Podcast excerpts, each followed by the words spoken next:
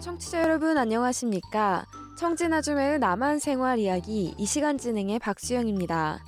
북한에서는 대학 출판사에서 일하던 여성이 남한에서는 간호조무사가 되어 생명을 돌보는 일을 하고 있습니다. 남한에 정착한 지는 어느덧 10년이 넘었는데요. 이순희 씨가 남한에서 겪은 생활 밀착형 일화들을 함께 들어봅니다. 이순희 씨 안녕하세요. 네, 안녕하세요. 네. 오늘은 어떤 이야기를 들려주실 건가요? 네, 오늘은요, 북한과 다른 남한의 텔레비전에 대해서 얘기해 볼까 해요. 네. 제가 북에 있을 때나 지금이나 텔레비전을 보는 것을 엄청 좋아해요.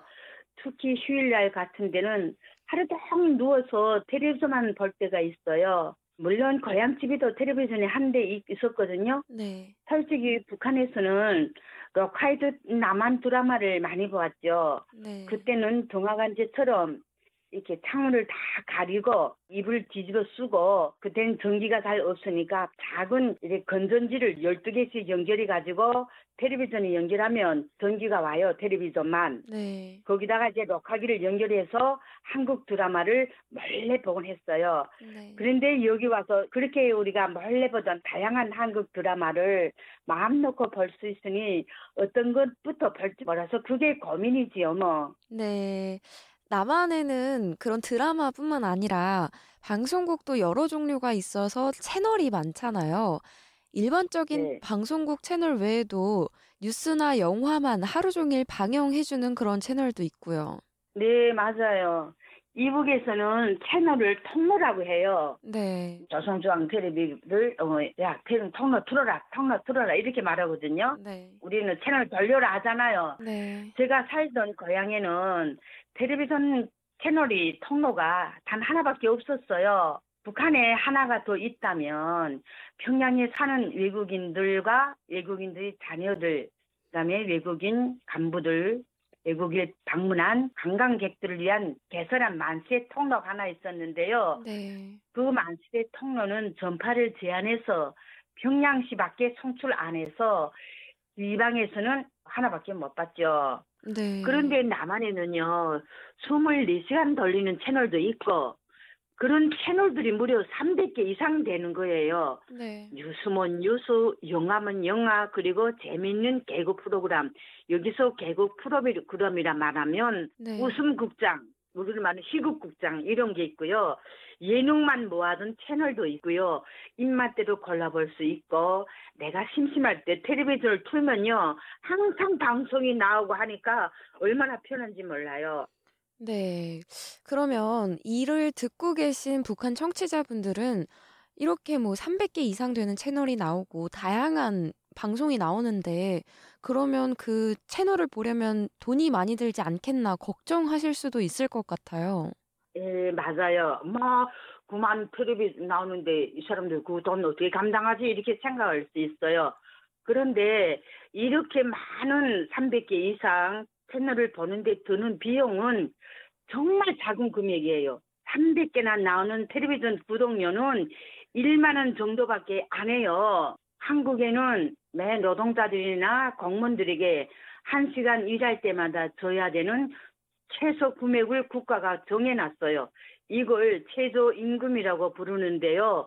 한시간당 현재 9,820원이라서 한 시간만 일하면 한 달 동안 원 없이 텔레비전을 볼 수 있는 거예요.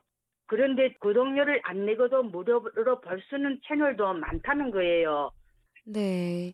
그러면은 텔레비전으로는 어떤 방송을 즐겨 보시나요?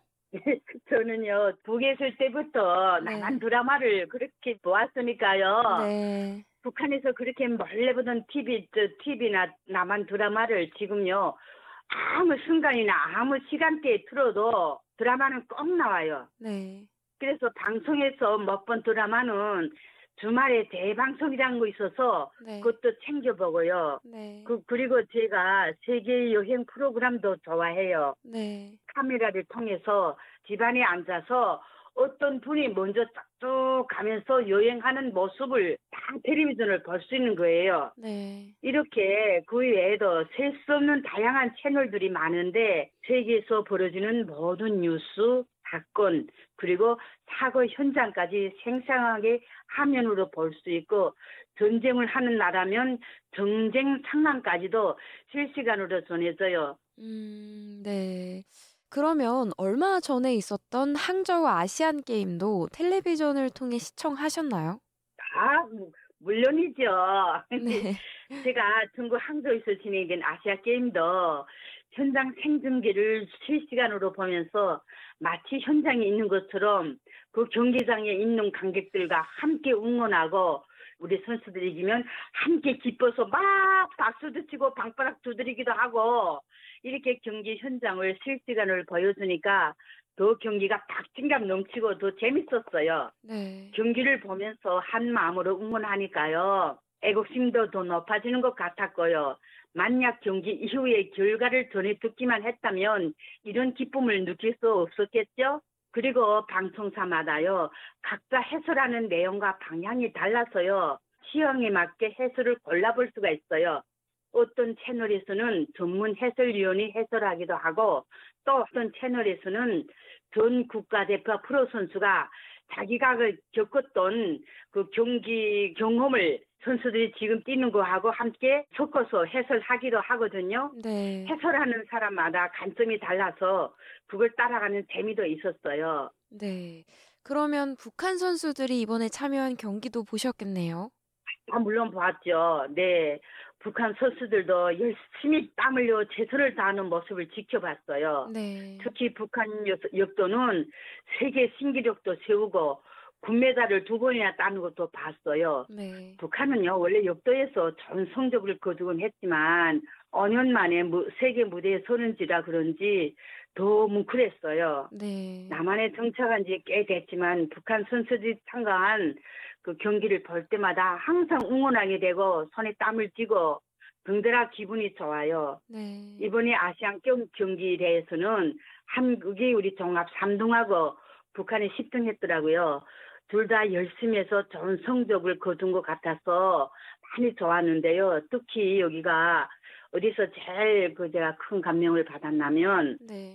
우리 여자 복식 선수하고 북한의 선수들 나이도 비슷하고 생김새도 키도 비슷한 사람들끼리 여자 탁구 복식하는 경기를 진짜 처음부터 마지막까지 봤거든요. 네. 근데 우리는 한번 이기면 와 소리 치고 하는데 네. 그들은 그런 게 없더라고요. 그래서 한번 이기면 좀 가만히 있고 그 이렇게 탁구를 지도해주는 코치한테 가서 말 듣고 하는데 웃, 얼굴에 웃음기란 거 없이 해요. 특히나 우리 남한하고 하니까 더 북한 애들이 많이 긴장됐다는 게 막 알리더라고요. 네, 맞아요. 그런 스포츠 방송을 또 실시간으로 챙겨보는 맛도 있지만 남한뿐 아니라 세계적으로 드라마나 예능을 원하는 시간대에 골라볼 수 있는 OTT 플랫폼이 많이 생겼잖아요. 즉, 전파나 네. 케이블을 통해서 송출되는 것이 아니라 인터넷을 통해서 네. 볼수 있는 그런 서비스인데요. 예를 들자면 넷플릭스나 디즈니 플러스 같은 걸 말하는데 이런 서비스도 이용해 보셨나요?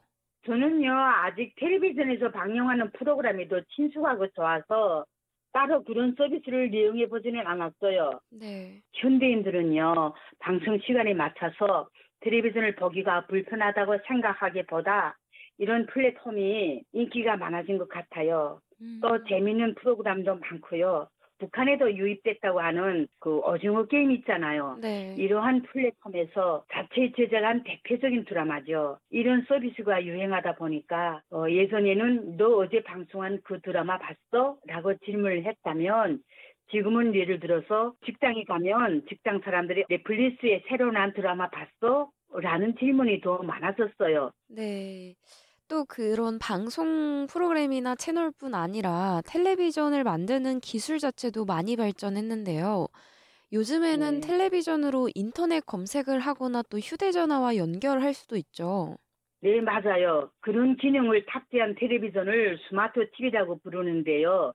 영어 스마트는 한국어로 똑똑하다는 뜻이니까 다시 말해서 똑똑한 TV라는 거죠. 네. 텔레비전을 무선 인터넷에 연결해서 검색해 보기도 하고 네. 방금 전에 말한 OTT 플- 플랫폼을 연결하기도 하고 또 휴대전화 화면을 텔레비전에 띄워서 크게 볼 수도 있어요.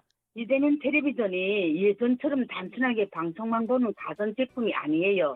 음, 북한에서는 이런 일을 상상하지도 못했는데 세상이 참 편리해졌죠. 네.